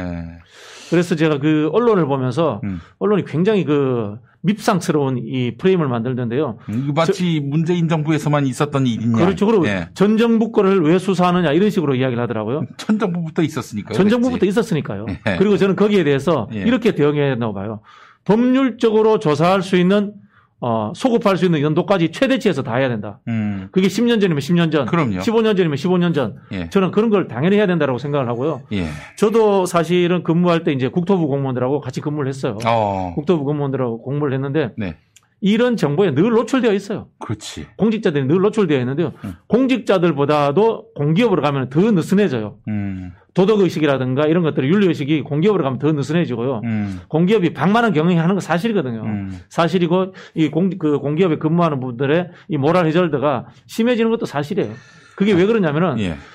정부의 부처에서는 음. 기획만 하고 음. 집행권을 공기업에 다 줘요. 음. 그늘 보면 이 사람들은 떡 근처에 가 있는 거예요. 방앗간 근처에 가 그렇지. 있는 거예요. 항상. 어물점 근처에 가 있는 고양이인 거야. 네. 그러니까 당연히 이분들이 눈이 먼 고양이가 때로 되는 거예요. 쉽게 쉽게. 아니 저는 근데 말이죠. 뭐 어떤 제가 구체적으로 뭐 단서를 잡은 건 없지만은 가장 알짜 정보를 에, 항상 그 옆자리에 앞자리에 에, 두고 보는 사람들이 기재부 공무원들 아닙니까? 기재부 공무원들은 다 볼 수 있으니까. 경제 정책 이게 네. 부동산뿐만 아니라 주식까지도 예, 예. 정말 아는 지식 갖고 투자하면은 백발백중 아닙니까? 산업 관련 부처들을 다 볼 수 있거든요. 다이볼수 있으니까 사람들은 이제. 과연 어, LH 투기식으로 네. 어? 이런 어, 내밀한 정보를 에? 이용해서 어, 부당하게 사취한 것은 없는지 아니, 그거 다 따지면은 정말 뭐 전 공직사회 개혁된다고 생각합니다. 기재부 특히 이제 고시 출신들이 네. 퇴임 이후에 가는 곳을 한번 보면은 그거 다답 나와 있습니다. 증권사, 은행부터 해서요. 요즘 또 로펌을 엄청 많이 가요. 음. 기재부 출신들이. 음. 그 로펌을 많이 가는 이유가 뭐겠습니까? 금방 말씀하신 주식이라든가 음. 아, 관련되는 소송들 음. 이런 것들에 대해서 정보를 가지고 있다는 뜻이에요. 네.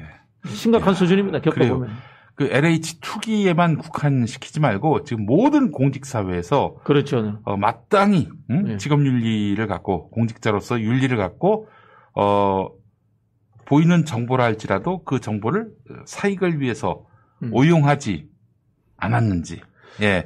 이 부분들에 대해서 검증을 받아야 한다고 생각을 합니다. 그렇죠. 예. 예. 저는 이제 우리 한국 사회가 음. 이미 거의 선진국에 다다랐어요. 네. 민간의 수준은 다다랐는데 음. 공적인 영역이 오히려 뒤처져 있어요. 음. 공직 사회, 음. 정치권. 음. 훨씬 뭐 정치권은 사실 뒤처져 있다고 하지만 권력이 없어요. 네. 옛날처럼. 네. 근데 공직 사회가 아, 공직자들한테 한번 그 술 한잔 거하게 먹은 다음에 음. 한번 물어봐요. 음. 우리 사회상에 우리 사회의 대한민국 주인은 누구야? 음. 공무원이지. 이렇게 이야기할 겁니다. 네. 근데 물론 현장에서 일하는 우리 기초지자체라든가 이런 지자체 공무원들 말고 음. 고시 출신 중앙부처의 공무원들 음. 그런 분들은 자기가 이 나라의 주인공이 주인이라고 생각할 겁니다. 음, 알겠습니다.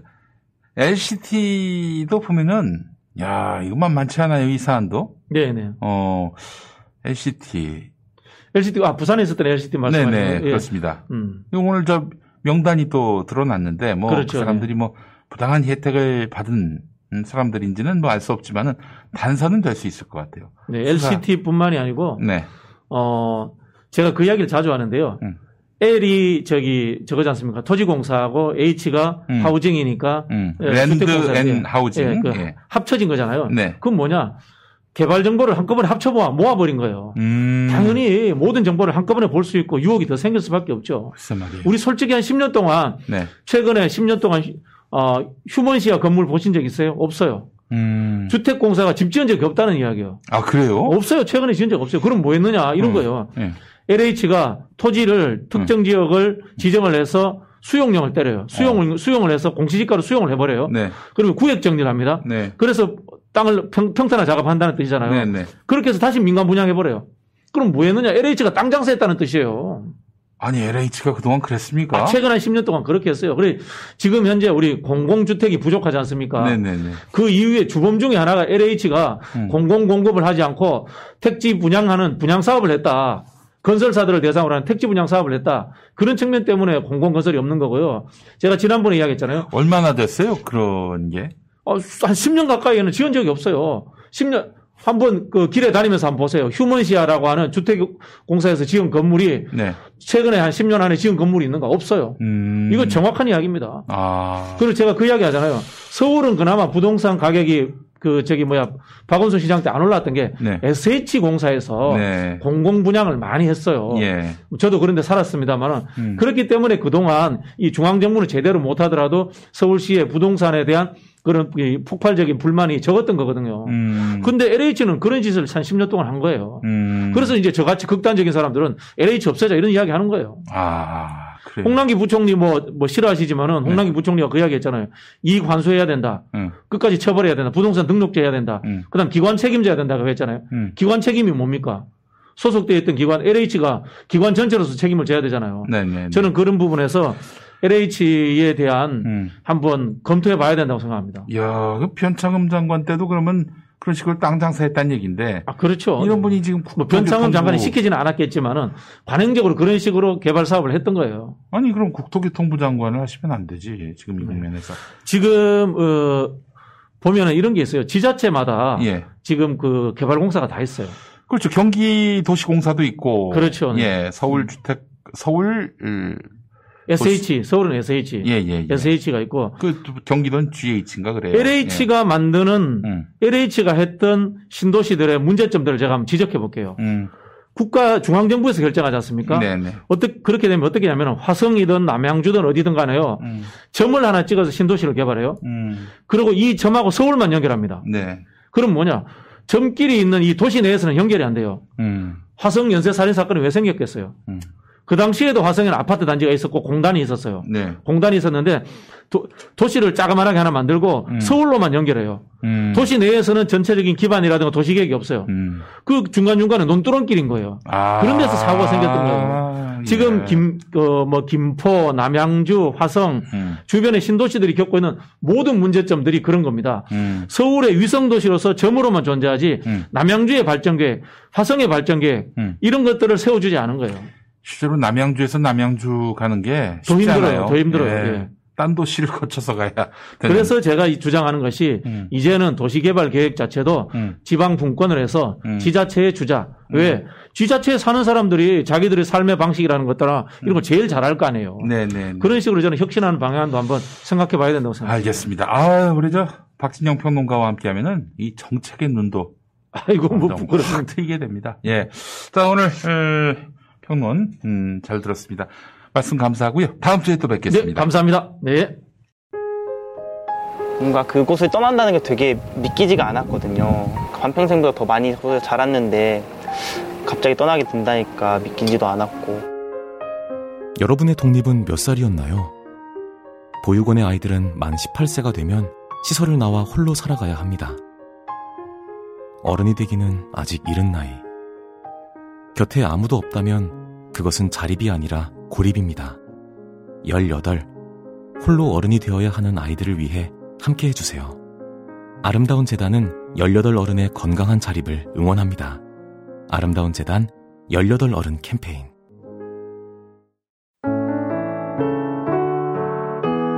고아 하면 어떤 이미지가 떠오르시나요? 18 어른 캠페인은 미디어에 그려진 부정적 이미지에 대해서 한 번쯤 돌아보자는 이야기를 했습니다. 최근 편견 없이 보육원 출신 캐릭터를 다룬 이야기들이 많이 생기고 있습니다. 점차 많은 미디어에서 보육원 출신이 편견 없이 다뤄질 수 있도록 청취자분들의 지속적인 관심 부탁드립니다.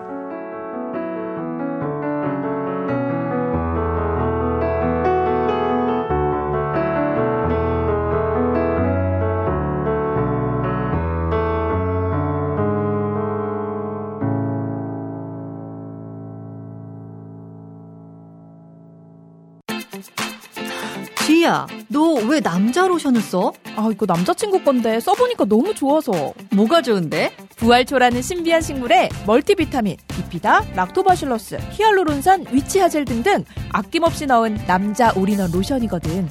어머, 웬만한 여자 로션보다 좋네. 부활초의 신비한 생명력, 그리고 12가지 피부 care 성분을 한 번에. 남자 피부, 이거 하나면 끝. 룩백 올인원 로션. 대용량 구성의 원 플러스 원 이벤트 중이니 놓치지 마세요. 검색창에 룩백을 검색하세요.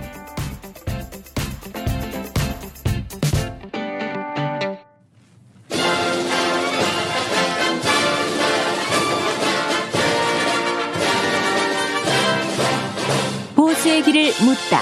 김종알 그리고 안뛸수 오늘도 보수의 길을 묻는 시간입니다. 김종알 위원장님부터 인사하실까요? 그 드디어 윤발열이가 자체 발광을 하는구만. 어? 그 내가 노노이 얘기한 대로 어? 별의 순간을 잡아야 한다. 이렇게 충고했는데 봐봐 내 말대로 하니까 어? 별이 됐잖아. 어? 하여간 그 내 말대로 해서 안 된 사람은 없다고 봐요. 영감님 윤발열이 영감님 조언 덕에 지지율이 올랐다고요? 그러면 지난 대선 때 안뛸수 캠프에 합류하시고는 왜 저한테 영양가 있는 조언을 안 해주셨습니까? 밥값은 하셨어야지요. 뭐, 뭐? 밥값? 하하, 이 새끼 봐라. 야, 네가 언제 구내 식당 식권이라도 끊어줬어? 영감님, 다 압니다. 보궐선거 끝나고 윤발열한테 나 좀 갖다 쓰라고 러브콜 하는 거 아닙니까? 뭐, 뭐라고? 이 새끼 돌았구만. 어? 야, 내가 뭐 오라는 데가 없는 줄 알아? 네, 가실 데가 없잖아요. 뭐? 이 새끼들이 어떻게 알았지? 뭐 하여간 이번 4.7 보선은 결과가 나왔다고 봐요. 야, 예상치도 못한 비연수. LH 투기. 어? 이 한 방으로 끝나버리네. 이렇게 해서 우리 보수 야권이 5년 만에 승리를 거두게 된 거라고 봐요. 영감님, 그러니까 선거에서 질 걱정하지 마시고 저희가 알아서 단일화하게 선거에서 손 좀 떼십시오. 이제는 후배들한테 맡기시고 뒷방에 가시는 게, 어, 또 때리려고 하시네. 말로 좀 하시죠. 또, 또, 또 때리시려고 하신다. 채통 좀 지키시, 아!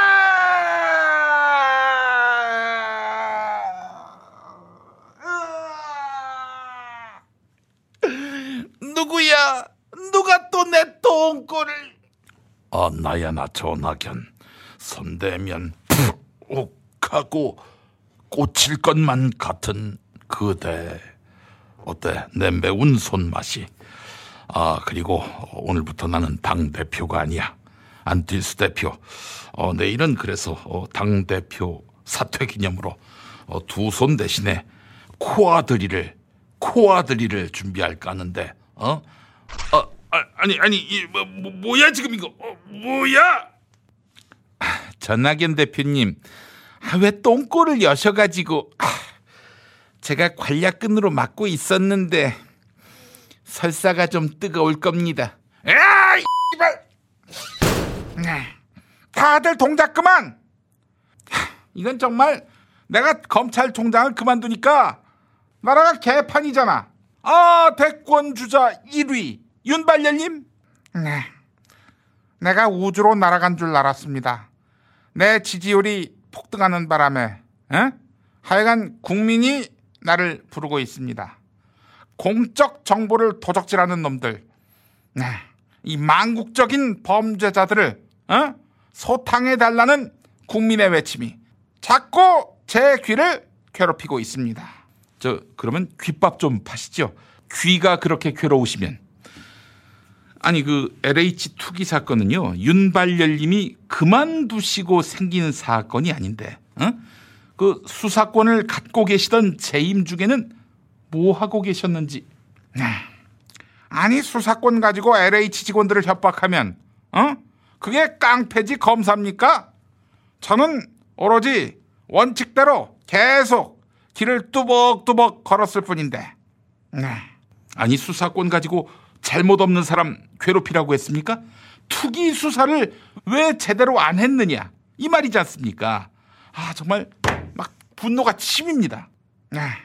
아니 그거는 선택적 분노 아니십니까? 김영민 씨 과거에는 안 그러셨지 않습니까? 어? 과거에는 저에 대해서 안 그러셨지 않습니까? 언제 투기를 잡으라고 에? 말씀도 안 하셨으면서 하나 참그 어이구 잘하면 치시겠네 아! 잘했지 잘하면 친다고 했잖아 지금 쳤으니까 나 잘한 거 아니야 김영민 씨, 너 내년 3월 8일까지만 살 거지? 대선 전날까지만, 어? 너 그 대통령 취임식 끝나고, 어? 그 축하 사절단이 너희 집으로 갈 거야. 아, 취임 축하 떡을 주시려고요? 아니, 압수수색하러. 어, 김용민 씨, 분위기가 축 처지고 있는데 스피드 퀴즈로 넘어가지. 까똥뭐 맨날 낙연이만 시킬 거야? 여기가 지상 낙연이야? 알겠습니다. 그러면 오늘은 김종할 위원장님이 스피드 퀴즈 푸시죠? 자, 스피드 퀴즈 시작하겠습니다. 시작! 미국 메이저리그 soccer 땡땡 FC에 입단한 김문환 선수. 땡땡 다저스에서 활약한 박찬호, 류현진의 대를 잇겠다고 했어요. 프로야구단의 연고지인 이곳. 미국 동부 최대 도시인 여기는 어디일까요? 우리 한인들이 많이 삽니다.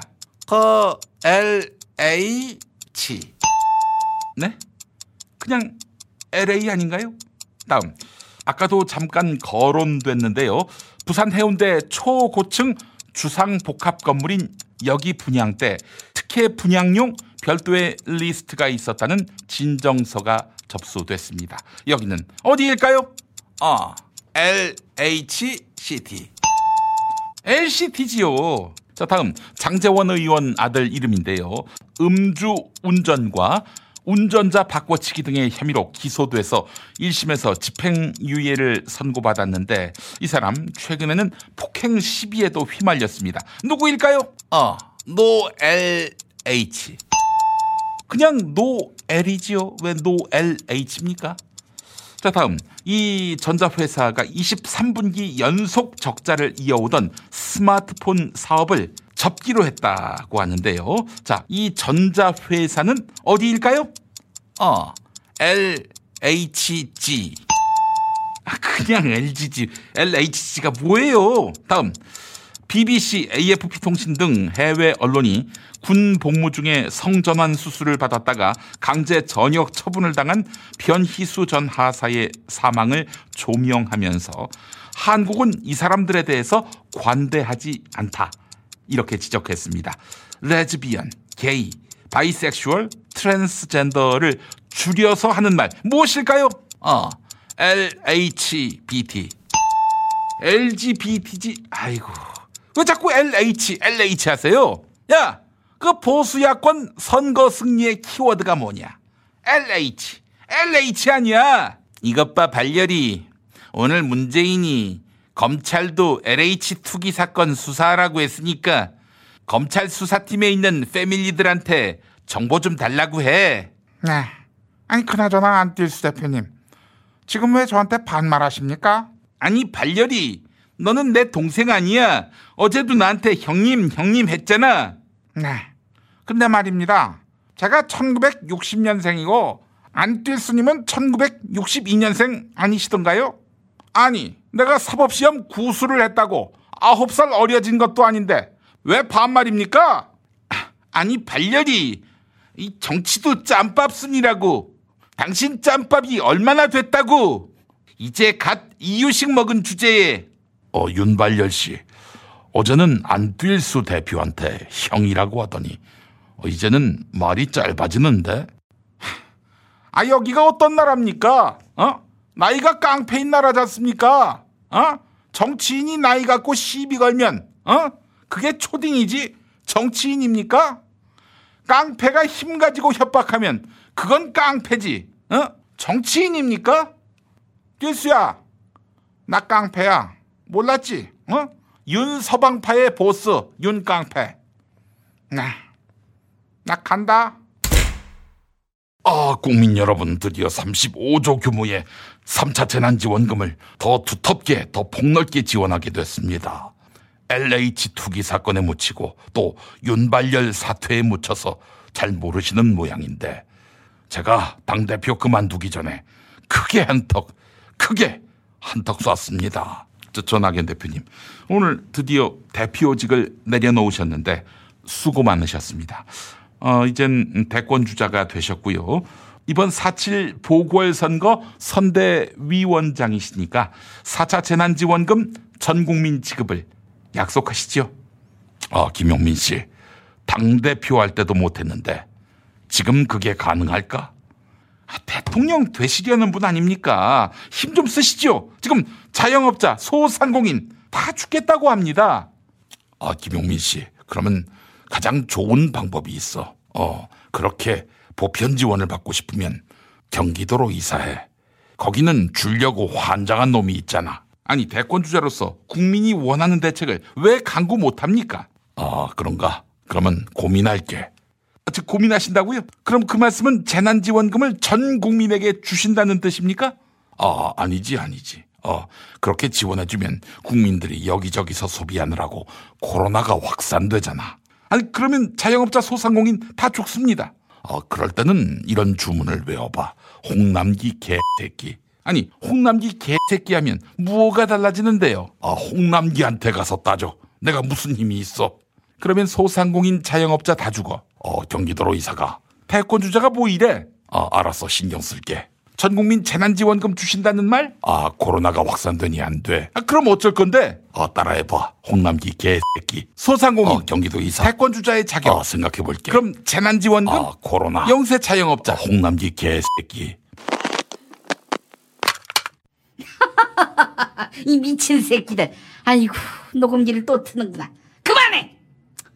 지금 이 위기 상황을 전화 위기의 기회로 삼아야지. 안 그래? 까욕박이 전화 위기라니. 혹시 전화 위복 아닐까? 어? 도대체 그 무식에서 언제 헤어나올 거야? 어머머, 내가 지금 전화 위기라고 했어? 순실이는 다 알아들어 이 고물차야. 자, 그럼 지금부터 여러분이 기다리시는 육박이의 사자성어 교실을 시작합니다. 이것 봐 고물차. 나의 장기, 나의 체주는 바로 사자 성어를 아는 지식인데 이 제주는 세상을 덮을 만한 제주라고 할 수 있어. 세상을 덮을 만한 제주. 자, 이걸 사자성어로 개새끼제라고 하지. 개새끼제. 저 육박근혜님 죄송한데 개새끼제가 아니라 개새지제입니다. 순실이는 다 듣는다니까 이 똥돼지가. 겉동보야 뭐라고? 개새끼제? 혹시 십새끼제는 없냐?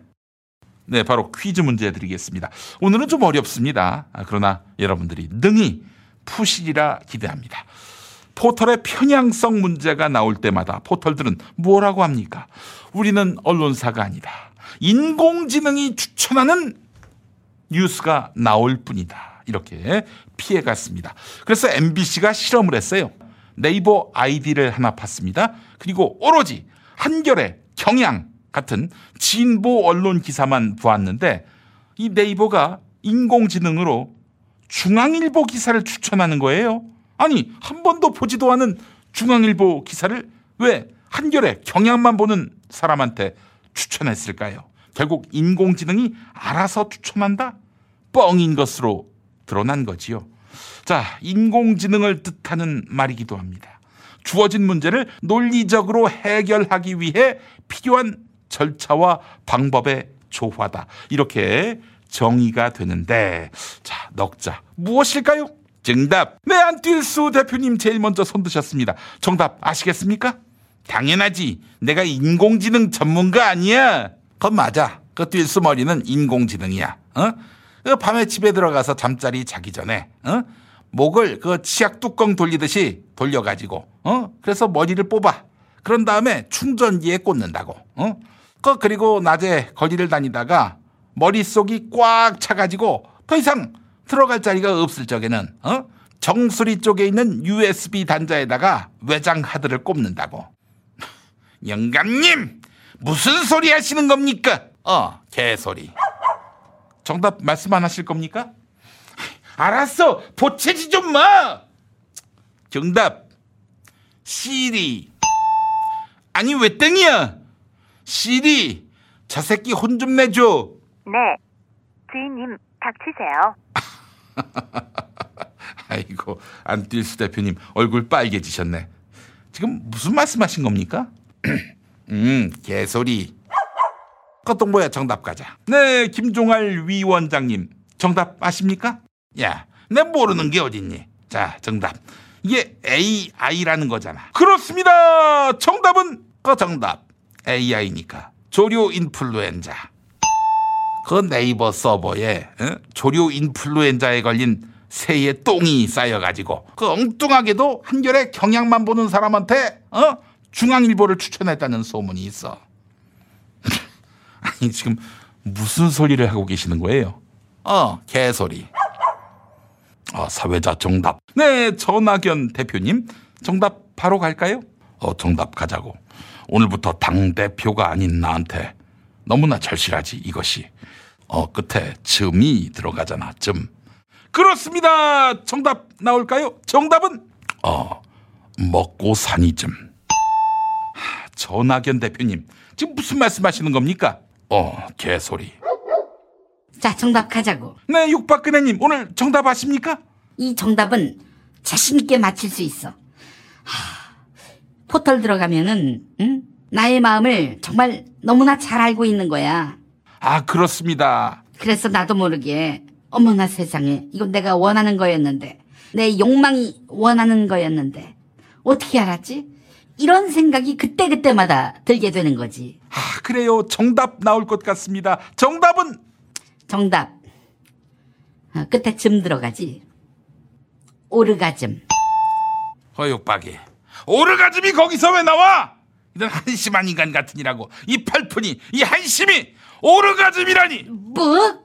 이 고물차. 오르가즘이 싫으면 내려가 좀! 뭐야? 네, 오늘도 정답은 애청자 여러분의 몫입니다. 지금 김용민닷컴 게시판 퀴즈 정답란에 올려주세요. 회원 가입하시고 로그인 해주셔야 올리실 수 있습니다.